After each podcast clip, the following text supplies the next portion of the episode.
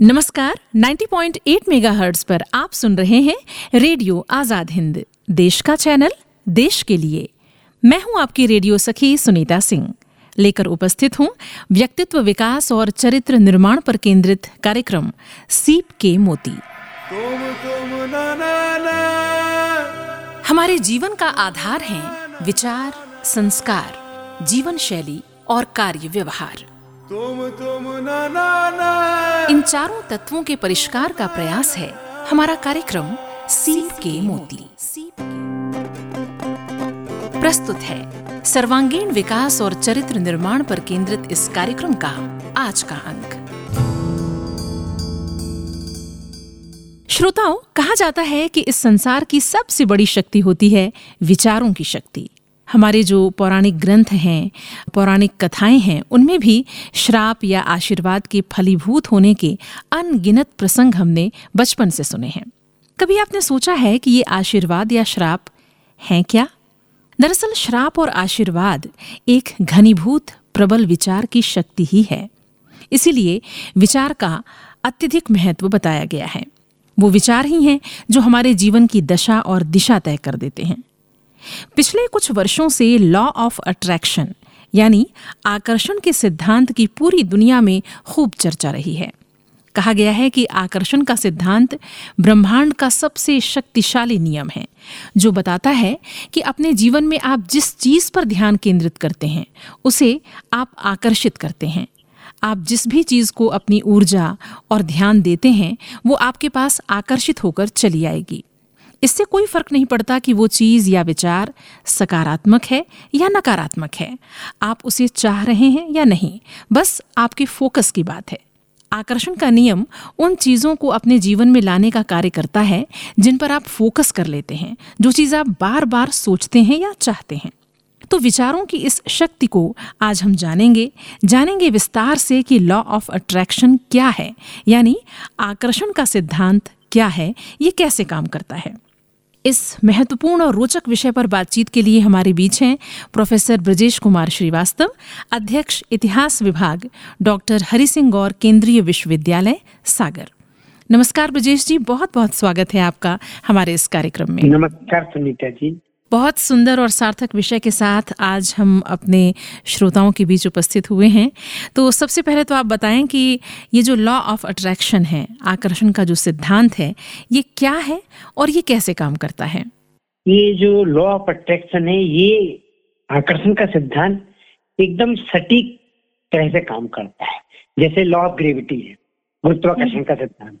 तो जिस प्रकार हम ऊपर से कोई भी चीज़ फेंकेंगे वो नीचे ही गिरेगी। हम्म। और इसमें कोई शक बिल्कुल भी नहीं है। हम्म। तो जिस प्रकार ये नियम जिस प्रकार एकदम परफेक्ट है कि हाँ ऐसा होगा ही होगा ऐसे न्यूटन का गति का नियम है क्रिया के विपरीत प्रतिक्रिया हम्म। होती है। तो वो नियम भी टेस्टेड है बिल्कुल सही है। ऐसे ही आकर्षण का सिद्धांत है। और ये काम करता ही है। अगर श्रोता ये अच्छी तरह से अपने मस्तिष्क में बिठा लें कि आकर्षण सिद्धांत काम करेगा तो उनको निश्चित रूप से इसके द्वारा वो जीवन के कई क्षेत्रों में उपलब्धियाँ और लाभ हासिल कर सकते हैं। और ये हम्म। नियम क्या है? जहाँ तक आपने पूछा तो ये सीधी सी बात है समान ही समान को आकर्षित करता है। समान ही समान को आकर्षित करता आकर्षित करता है। तो एक ब्रह्मांड हमारे शरीर के बाहर है और एक हम्म। ब्रह्मांड हमारे शरीर के अंदर है। भीतर है जी। और शरीर के अंदर का ब्रह्मांड और शरीर के बाहर का ब्रह्मांड दोनों एक दूसरे से एक अट्रैक्शन के द्वारा कनेक्ट है। अच्छा। जैसे कहते हैं ना कि आत्मा ही परमात्मा है। तो ये हम्म। परमात्मा बाहर है आत्मा हमारे अंदर है। लेकिन हम्म। ये आत्मा और परमात्मा वस्तुतः दोनों एक दूसरे से कहीं ना कहीं किसी न किसी रूप में जुड़े जुड़े हुए तो ये कैसे काम करता है?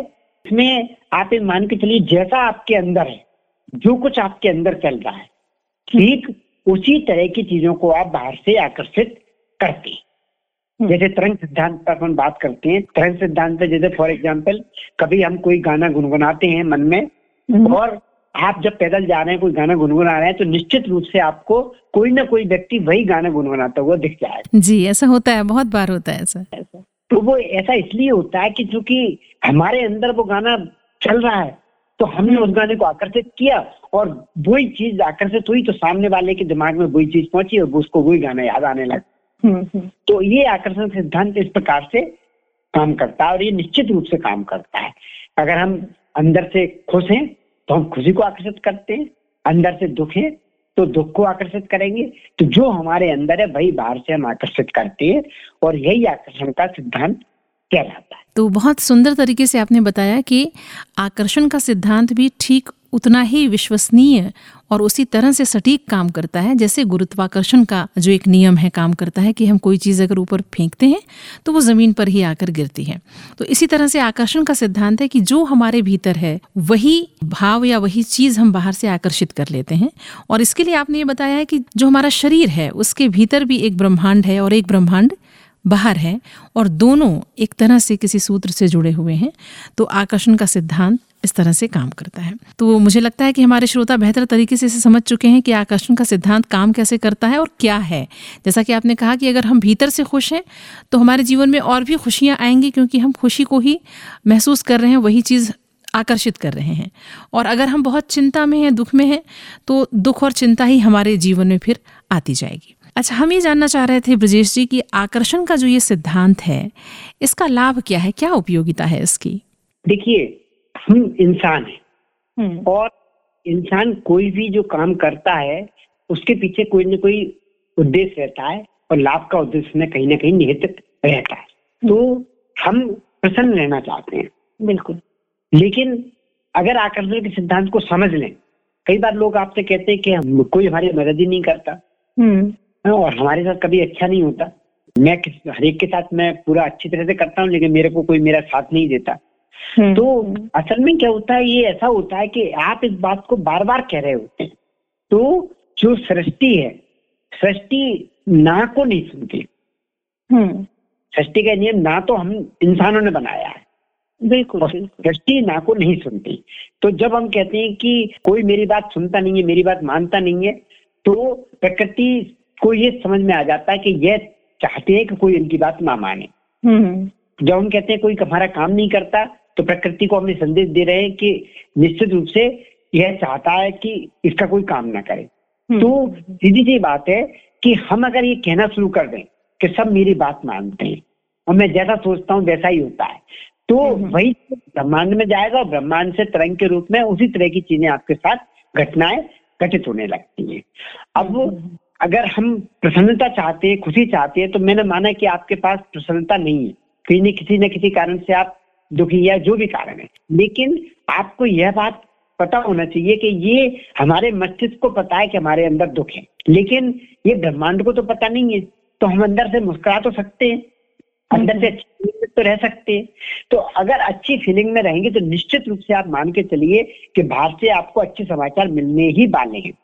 अगर हम ईर्ष्या करते हैं। एग्ज़ाम्पल हम्म, हम्म। है कि हमें ईर्ष्या होती है कि अरे सामने वाले के पास अच्छी कार है सामने वाले के पास उसका लिविंग ऑफ़ स्टैंडर्ड अच्छा है काफ़ी चीज़ें उसके पास हैं। तो इससे क्या होता है कि हम ईर्ष्या हमारे अंदर जो भाव आता है तो हमारे चारों ओर परिस्थिति कैसी पैदा होती है कि हमारे आसपास के जितने लोग हैं वो समृद्ध होते जाते हैं क्योंकि हम उनसे ईर्ष्या करने लगे। और जब हम किसी के खुशी में खुश होने लगते हैं किसी के दुख में दुखी होना बहुत आसान है। लेकिन हम्म। किसी की खुशी में खुश होना बहुत मुश्किल है मुश्किल काम है बिल्कुल मुश्किल काम है तो आपको इस आकर्षण के सिद्धांत से ये समझ लेना है कि आप दूसरों के खुशी में खुश होना जब सीख जाएँगे तो हम्म। आकर्षण काम करेगा और आपके साथ खुशियाँ आपके पास भी आएँगी हम्म। तो एक तो इसका ये कि हम खुश हर हालत में रह सकते हैं अगर हमें ये जानकारी में है और एक और जो महत्वपूर्ण है कि हम सुबह से ये सोच ले कि आज का मेरा दिन बहुत अच्छे जाने वाला है। हाँ। आज सब काम होने वाले हैं। तो आप जब ऐसा सोचते हैं तो प्रकृति ब्रह्मांड आपका साथ देता है और आप जैसा सोचते हैं उस तरह की परिस्थिति आपके चारों उत्पन्न करने का वो प्रयास करता है और उस तरह की हम्म, चीज़ें होने लगती है। बिल्कुल। और आप देखिए जो आलोचना करने वाला व्यक्ति आपको हर आदमी की आलोचना करता मिलेगा। आप हाँ, कभी ऑब्ज़र्व करिए कोई आदमी अगर आपसे किसी व्यक्ति की आलोचना करता है तो वो आपकी भी आलोचना निश्चित करेगा। ये बिल्कुल श्योर मानिए। तो ये आलोचना क्यों करता है? क्योंकि इसके अंदर आलोचना काफ़ी भरी हुई है। हम्म। और इसके साथ घटनाएँ भी ऐसी होंगी कि आलोचना करने बाध्य हो जाए। अच्छा। आप भी चाहें कि इसका भला करना है लेकिन कुछ ना कुछ ऐसी परिस्थिति आएगी आप उसका भला नहीं कर पाएँगे और वो आपकी आलोचना करेगा। या जो उसको ज़रूरत है किसी चीज़ की और आपने कहा नहीं मैं आपकी ज़रूरत पूरी करूँगा। लेकिन उसको तो आलोचना आदत में है। तो आपके साथ परिस्थिति ऐसी बन जाएगी कि आप उसकी मदद नहीं कर पाएँगे उस समय तक। और फिर वो आदमी जगह बोलेगा देखिए उनने मेरे को आश्वासन दिया था फिर भी मेरा काम नहीं किया। तो आप ये अपने भूल जाते हैं कि ये सही है दुनिया में कहते हैं ना कि सबसे ज़्यादा रस है जो रस है ना इतना मैंगो जूस में रसीला नहीं लगता। निंदा रस जी जी बिल्कुल। तो निंदा रस सबसे अच्छा है। सबसे मीठा है। भूल जाते हैं कि ये निंदा रस जितना अच्छा है ना उतना ही ये हमें कष्ट देता है। हम्म। हमारे साथ कुछ भी अच्छा नहीं होने देता है। बिल्कुल। तो इसको तो ये मान के शरीर में बैठा हुआ कोरोना है। हम्म। ये आपको अंदर ही अंदर खत्म करता रहता है। हाँ, ये आपको अंदर से नुकसान पहुंचाता है। तो बस आप ईर्षा निंदा करना भी बंद कर देंगे ना तो आप देखिए कितने अच्छी तरह से आप देखिए ईर्षा और निंदा नहीं करेंगे जिसका मतलब क्या होगा? आप दूसरे की खुश में खुशी होना शुरू कर देंगे। बिल्कुल और दूसरे के जो भी जो कर रहा है उसको प्रशंसा करना शुरू कर देंगे। तो हम्म। आप दूसरे की खुशी में खुशी है और उसके कोई भी काम को अप्रिशिएट कर रहे हैं तो फिर आपको चारों ओर से खुशी मिलेगी और चारों ओर से अप्रिसिएशन मिलेगा। तो आप ये मान के आपको दूसरे पर बिल्कुल कोई ध्यान देना ही नहीं है। आपको तो बस अपने आप को कैसे भी सुधारने का प्रयास करना है। दूसरा कुछ भी है आपसे जैसे भगवान बुद्ध एक बड़ी अच्छी बात कहते थे कि किसी व्यक्ति ने आपको हर्ट किया। किसी व्यक्ति ने आपको हर्ट किया और आपसे हम्म। कह दिया कि आप जीवन में कुछ नहीं कर सकते। हम्म। तो ये हर्ट हुआ डेथ और उसमें अपना कोई वो नहीं है वो तो निश्चित रूप से हमारे दिल को चुभेगा कि हमने ऐसा बोल दिया। लेकिन हम्म, अब जो दूसरा हर्ट हम अपने आप को करने जा रहे हैं वो क्या है? अब हम उस पर विचार कर रहे हैं इनको ऐसा नहीं कहना चाहिए था ये कैसे कह सकते हैं ये समझते क्या है? तो ये जो सेकंड हर्ट है ये हमारे कंट्रोल में उठा लेकिन हमने इस पर कंट्रोल नहीं किया और हमने अपना नुकसान लिया हम्म, हम्म।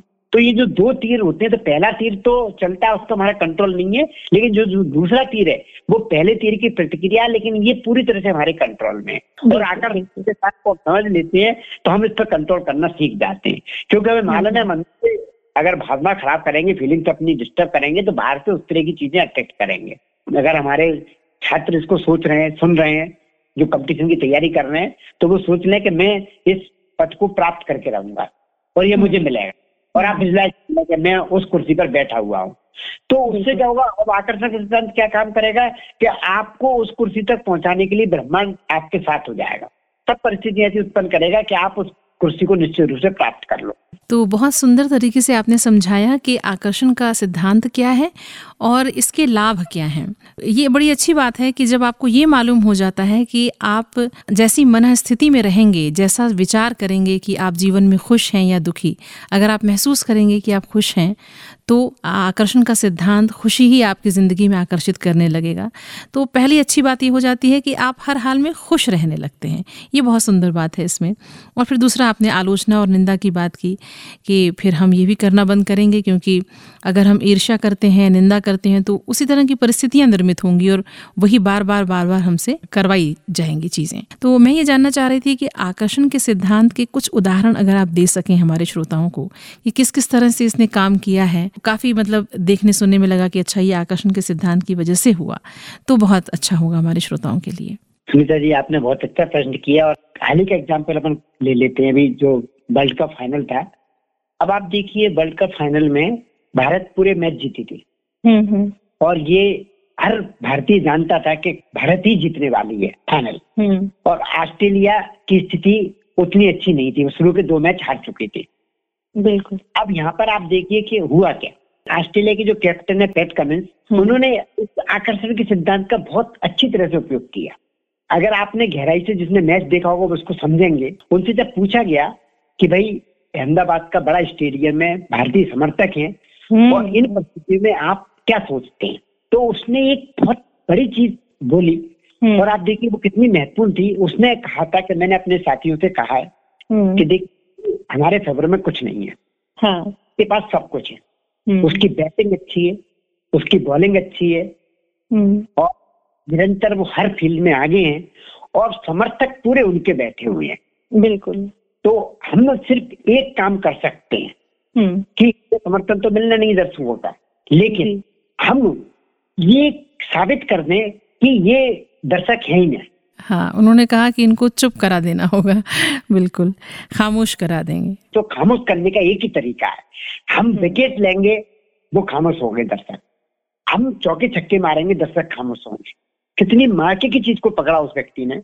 और देखिए जैसे मैच शुरू होता है रोहित शर्मा के आउट होने के बाद पिन ड्रॉप साइलेंस था अगर एक पिन हम्म। भी वहाँ गिरता तो आवाज़ आ जाती बिल्कुल बिल्कुल दूसरा एग्ज़ाम्पल हम नीरज चोपड़ा का ले सकते हैं जिन्होंने गोल्ड मेडल जीता था जेवलिन हम्म। थ्रो में उनको पता था कि जो विरोधी है टेलर वो निश्चित रूप से जीतेगा सब कुछ था लेकिन हम्म। उन्होंने आकर्षण के सिद्धांत का उपयोग किया और ठीक मेन जो दिन था जिस दिन उनको भाला फेंकना था फाइनल राउंड था उसके एक दिन पहले उन्होंने पाँच बजे अपने पिताजी को फ़ोन किया और कहा कि पिताजी आप चिंता नहीं करें गोल्ड मेडल नहीं जीतूँगा और भारत का राष्ट्रगान बच के रहेगा। दो चीज़ें कोरिलेट हुई है कि गोल्ड मेडल मैं जीतूँगा लेकिन क्यों जीतूँगा? क्योंकि भारत का राष्ट्रगान वहाँ बचे। वो जो आपने कहा ना कि भावना पवित्र होनी चाहिए मैं जीतकर अपना नाम करूँगा नहीं इस स्टेडियम में भारत का राष्ट्रगान गूंजेगा ये आकांक्षा है। भारत का राष्ट्रगान की बात नहीं करते तो उतना फ़र्क नहीं पड़ता चीज़ें ऐसे फ़र्क डालती है। आपका अपने जीवन में अगर कोई अनुभव हो कोई घटना याद आ रही हो तो मुझे ऐसा लगता है कि इस तरह से हमारे श्रोता ज़्यादा समझ पाएँगे आकर्षण के सिद्धांत को और ज़्यादा